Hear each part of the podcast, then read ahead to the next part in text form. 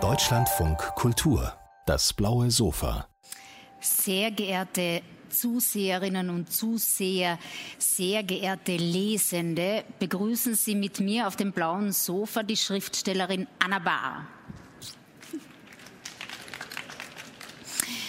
Anna Bahr wurde in Zagreb geboren, ist in Kärnten aufgewachsen, lebt zwischen Klagenfurt und Wien, tendenziell aber eher in Klagenfurt, womit wir Anna Bahr eigentlich in gewisser Weise mitten in ihrem neuen Buch wären. Ihr jüngstes Buch trägt den Namen Nil und im Kern würde ich einmal sagen, geht es darin um die Frage, was Identität, was Ich überhaupt bedeutet, in welcher Relevanz die Herkunft zu diesem Ich steht. Ähm, vielleicht die Einstiegsfrage, ist das auch aus Ihrer Sicht ein, eine Kernthematik in diesem Buch, also was es überhaupt heißt, ich zu sagen? Ja, das ist es auf jeden Fall. Also äh, ohne es beabsichtigt zu haben allerdings, äh, ist immer wieder diese Frage aufgetaucht, wenn man nicht über sich spricht, ja, äh, in einem Buch. Das war meine einzige Absicht auch beim Schreiben, äh, das nicht äh, irgendwie autobiografisch noch einmal anzusetzen und anzulegen.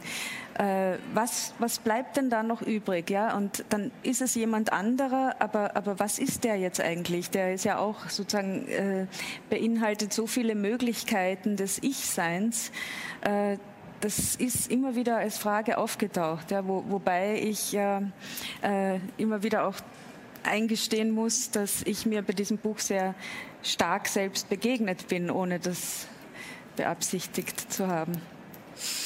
Ähm, Anna Bahr ist ja vor diesem Buch schon mehrfach äh, auffällig geworden im besten Sinne auf dem äh, Literatursektor. Und zwar äh, hat sie debütiert mit einem Roman, ähm, der damals schon für viel Aufmerksamkeit gesorgt hat. Die Farbe des Granatapfels war der Titel.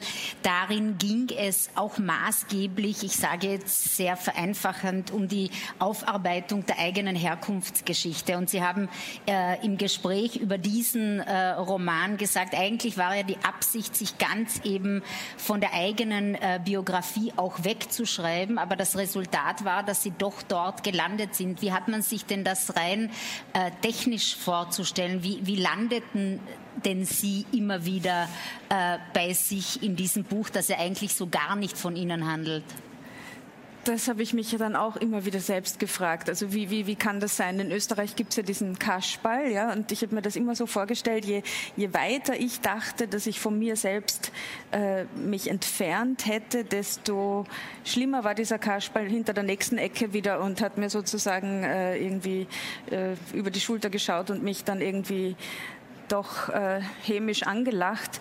Äh, diese Selbstbegegnung bestand nicht darin, irgendwie etwas Autobiografisches zu finden, das aus der Vergangenheit rührt, sondern äh, es waren äh, ich habe es ja auch ein bisschen schon darauf angelegt, also ein bisschen zu spielen mit der Erwartung an Autoren, dass man da irgendwas äh, Biografisches drin findet in ihren Büchern oder, oder dieses Fahnden nach, den, na, nach dem Schreibenden. Äh, und habe mir gedacht, okay, äh, dann lege ich es biografisch an für die Ich-Figur, die, wie sich herausstellt, nicht nur ein Ich ist, wenn man so will, äh, aber nicht rückwärts gerichtet, also nicht etwas aus der Vergangenheit nacherzähltes, sondern äh, sozusagen prophetisch in die Zukunft hinein biografisch. Das heißt, die Dinge, die geschrieben stehen, ereignen sich dann in der Zukunft erst. Und ähm, das ist äh, schon etwas gewesen, wo ich mir gedacht habe, dass die Ich-Begegnung dort stattfindet, wo ich mir denke, da siehst es wieder, wozu du eigentlich in der Lage bist, aber nicht im Sinne von Können, sondern was du dir eigentlich herausnimmst, ja, und, und, und was dich überhaupt umtreibt, was überhaupt in deinem Kopf passiert. Das ist ja hochnotpeinlich auch. Also äh, spätestens in dem Augenblick, wo man auch mit Lesern zu rechnen hat, was bei mir zu einem relativ späten Zeitpunkt äh, stattgefunden hat, dass ich mir gedacht habe, aber irgendwer wird das dann auch lesen und um Gottes Willen, also ähm, wozu bin ich da eigentlich in der Lage? Da, da war diese Ich-Befragung dann ganz stark. Ja. Also was sind das für Fantasien? Wie krass, ja. Also was für eine äh, was für eine Zumutung auch, ja, dass der Leser mir jetzt folgen soll bei dieser Geschichte, die sich herausstellt, gar keine sozusagen tragfähige Geschichte ist oder genau das vielleicht äh, die Geschichte ausmacht, dass es eine, eine, eine Geschichte ist, die völlig subversiv ist im Grunde. Aber das hat mir irrsinnigen Spaß gemacht, weil ich mir gedacht habe, äh, es ist doch irgendwie eine Zeit, die, die uns sehr zerstreut. Und wenn man die Handlung so zerstreut und das auch zulässt, das muss Literatur auch dürfen. Und das möchte ich mir gern herausnehmen. Für alle Zuhörenden und Zuschauenden äh, zumindest der Versuch, diesen Roman äh, inhaltlich zu fangen. Es geht um ein Ich, das die Erfahrung macht oder Lust hat an der Erfahrung, sich mehrfach zu verwandeln, würde ich jetzt sagen. Und bei diesem Versuch und bei dieser Lust an der Mehrfachverwandlung wird man als Lesende, als Lesender mitbeteiligt. Ich musste schmunzeln beim ähm, Lesen des Klappentextes, weil der Verlag ja die Aufgabe hat, dieses Buch auch in gewisser Weise in diesem Klappentext auf den Punkt zu bringen. Das geht aber so schwer. Und der Klappentext lautet, eine Geschichtenerfinderin wird beauftragt, ihre Fortsetzungsstory für ein Frauenmagazin in der nächsten Ausgabe zu Ende zu bringen. Fieberhaft entwirft sie ein Endszenario, vernichtet aber die Notizen nicht, weil es misslungen wäre, sondern aus Furcht, es bewahrheite sich. In welcher Relation steht dieser Klappentext zu dem, worum es Ihnen eigentlich ging, Anna? Ja, also das, da gebührt dem Waldstein Verlag eine, eine, ganz tiefe Verneigung von mir, dass er überhaupt äh, es gewagt hat, diesen Klappentext sozusagen, weil ich, ich, ich meine, ich werde zum Beispiel auch subversiv genug, dass ich mir denke, vielleicht machen wir überhaupt noch mal Bücher ohne Klappentexte. Das wäre doch eigentlich interessant. Ja? Also in dem Fall hätte ich es fast darauf angelegt, aber natürlich äh, äh, man muss da sozusagen aus Verlagssicht etwas sagen und äh, ich, ich finde das auch eine, eine, eine, gute Erklärung. Ich habe aber allerdings überhaupt nicht irgendwie, äh, ist mir nicht der Sinn nach etwas gestanden, das zu erklären. Und ganz ehrlich, ich wäre auch kläglich daran gescheitert, mein Buch zu erklären. Äh, das Einzige, was mich da irritiert hat, war natürlich die Geschichtenerfinderin weil äh, tatsächlich an dieser Stelle des Klappentextes äh, die einzige Stelle ist, wo eine Geschlechtsdefinition versucht wird, während im ganzen restlichen Buch man ja nie sicher sein kann, äh, welche geschlechtliche Identität dieses äh, Wesen hat, von dem man letztendlich nicht einmal weiß, ist es Mensch oder Tier.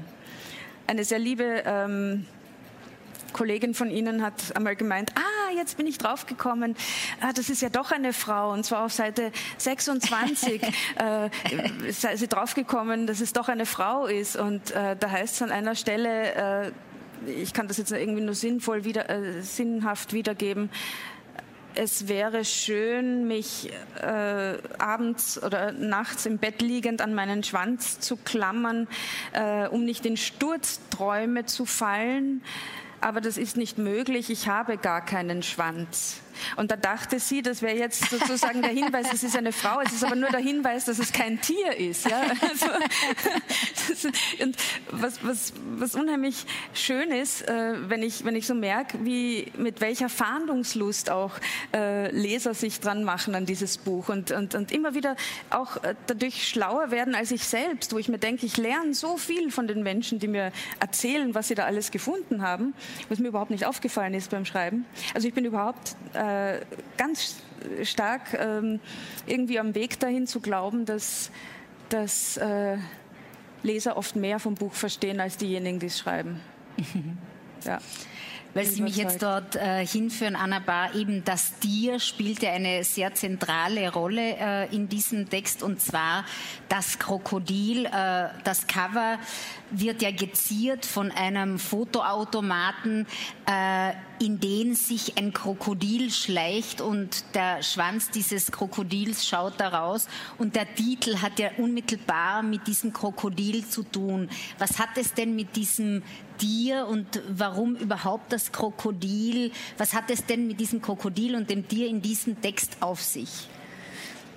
Hm Das ist eine sehr lange Geschichte und äh, fängt vielleicht damit an, dass es, äh, dass es so ein schönes Wort ist, Nil. und immer wieder habe ich Nil gelesen und äh, auch äh, ein antiquarisches Buch mir gekauft vor einigen Jahren auf einem Flohmarkt und das äh, handelt vom Nil, ist ein altes Buch, unheimlich schön geschrieben, äh, uraltes Buch, also 150 Jahre alt oder so. Und dann sehe ich dieses Buch und auf dem Buchrücken steht Nil und noch dazu hoch, weil das Buch so dick ist. Ja, also es, es, es steht sozusagen hochgestellt Nil und, und ich habe dieses Nil immer wieder in meinem Bücherregal bestaunt und mir gedacht, ich möchte ein Buch auch schreiben, das irgendwie Nil heißt und das ist mir aber auch sehr zu Pass gekommen, weil ich mir denke, Nil steht für mich ja für ganz viel irgendwie so Menschheitswiege und, und der größere Süden, ja, dass sie auch eine, eine, eine ein bisschen auf den Arm nehmen. Einerseits behaupte ich ja jedes Mal standfest, dass es nicht mehr mit meinen Heim, äh, anders heimatlichen Landschaften zu tun hat. Und das war ja auch so eine der wenigen Ideen, die ich zu Beginn des Schreibens hatte, dass ich nicht dorthin zurück möchte und mich nicht dort verorten lassen möchte, sondern jetzt einmal ganz was anderes. Und jetzt ist es aber noch der größere Süden im Grunde, ja. Also, und der Sehnsuchtsort oder eigentlich auch Herkunftsort dieses Krokodils, das ja ganz schlimm gehalten wird in Gefangenschaft und auch unter klimatisch äh, ganz schlimmen und, und, und unmenschlichen Voraussetzungen. Also da hat das irgendwie alles sich gefügt. Das ist das Schöne am Schreiben. Man kann alles, was man sich zusammenspinnt, irgendwie auch in ein Ganzes fügen. Die in Zusammenhang mit dem Tier und mit dem Krokodil äh, wird ja nicht zuletzt das Thema Fremdheit auch in den Text eingeführt oder mit eingeflochten, noch einmal in einer anderen Spielart. Überhaupt ist dieses Thema Fremdheit in ihrer Literatur, in ihrem Werk ein ganz zentrales, aber eben auch in diesem Text. Ist das so eine existenzielle Grunderfahrung in Ihrem Fall? Also würden Sie sagen, dass Sie das auf der Welt sein als etwas grundlegend Fremdes empfinden? Ja, und vor allem aber vor allem fremd, ja. Äh, vor allem die Schwierigkeit anzukommen, sich äh, eigentlich immer im Unterwegssein zu befinden. Und, und, diese Schwierigkeit anzukommen, das, das ist sicherlich ein Lebensthema, ja.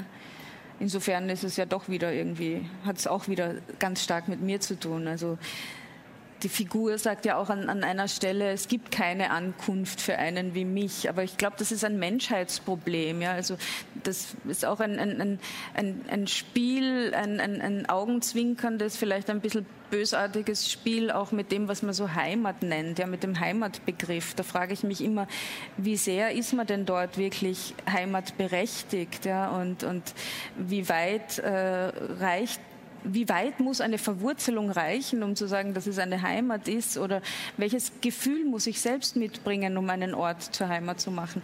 Und im Schreiben dieses Buches ist mir so auch die äh, Idee gekommen, dass Heimat wahrscheinlich gar kein räumlicher Begriff ist, also Heimat gar kein Ort ist, ja. Weil auch Orte zum Beispiel ähm, mit der Zeit gehen und, und, und, und, und neu entstehen. Also Heimat ist ein Ankunftsgefühl in dem Sinn erkannt zu werden. Und darum geht es ganz stark eben bei dieser Figur, die in, in, so viele Einzelteile zerbricht im Grunde, was nicht nur lustvoll ist, aber auch. Ja. Äh, und im im Ende geht es darum, wo geht sie hin, um erkannt zu werden? Also wer erkennt sie letztendlich? Ja? Also dieser, dieser Sobek, von dem da ganz oft die Rede ist, bewegt sich immer auf ein Elternhaus zu und meint aber dann am Schluss, die, die werden ihn nicht erkennen. Die werden sozusagen in sein Gesicht leuchten und noch Spuren von ihm finden, aber im Grunde kehrt er, obwohl er nur einen Nachmittag unterwegs war, als, als, als jemand ganz Fremder heim. Nur während Sie jetzt gesprochen haben, deswegen habe ich mir die Notiz gemacht, ist mir eingefallen, weil Sie das Wort Heimat eingeführt haben in diesem Zusammenhang oder die Idee da, was das sein kann. Ihre äh, Schriftstellerkollegin auch äh, in Wien äh, zu Hause hat äh, in einem Interview äh, unlängst gesagt, Barbie Markovic, mhm. Äh, im Kontext der Frage, inwiefern sie sich dem österreichischen oder dem Land in irgendeiner Weise verbunden fühlt, hat sie gesagt, ich bin hier nicht heimisch, aber ich bin hier zu Hause. Das fand ich sehr schön. Also diese Entwurzelung und doch die Möglichkeit der Verwurzelung gleichzeitig gedacht.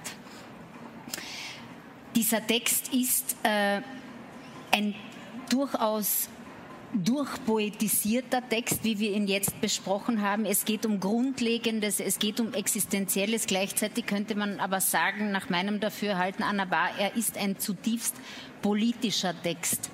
Weil was erleben wir gegenwärtig? Eine der zentralen politischen Fragen oder im politischen Diskurs ist die nach Identität. Wer mhm. gehört wozu? Wo, womit unterscheiden wir uns äh, voneinander? Auf die Unterschiede wird gepocht, weniger auf das Gemeinsame, so zumindest scheint es zeitweise.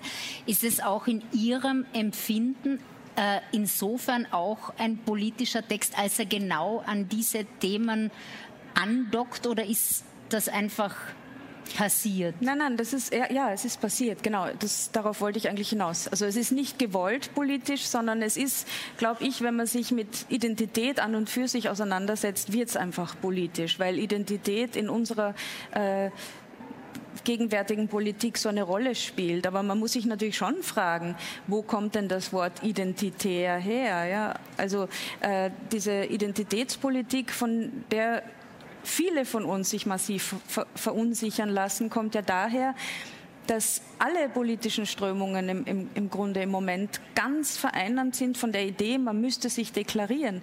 Und es gibt deswegen auch keinen differenzierten Diskurs mehr. Entweder ist man auf der Seite oder, also entweder Team A oder Team B, aber es gibt nichts mehr dazwischen. Das ist etwas, was mich wahnsinnig schmerzt als freiheitsliebender Mensch äh, in einem umfassenden Sinn. Ja? Also ich möchte auch äh, in, in meinem persönlichen Umfeld, wo ich sage, da sind Menschen, die, die, die ticken wie ich, auch dort möchte ich einmal äh, Dinge anbringen, die denen vielleicht nicht in den Kram passen. Das, das halte ich für wahnsinnig wichtig, sich da nicht irgendein äh, Tarnkäppchen oder, oder, oder irgendein äh, sozusagen einen, einen, einen, Mantel umlegen zu lassen, wo man sagt, man, man, spielt jetzt in diesem Team, ja? Oder eigentlich sind es auch keine Käppchen, sondern wir sind diese Dressen halt, ja? das wollte ich sagen, ja genau. Na, ich finde das unheimlich gefährlich. Also äh, vielleicht eine der gefährlichsten Strömungen überhaupt. Ja. Ich habe viele mir sehr liebe Menschen, die leider auch äh, in diese Richtung tendieren und ich merke, wie, wie, wie, wie unbarmherzig die Diskussion geführt wird. Ja?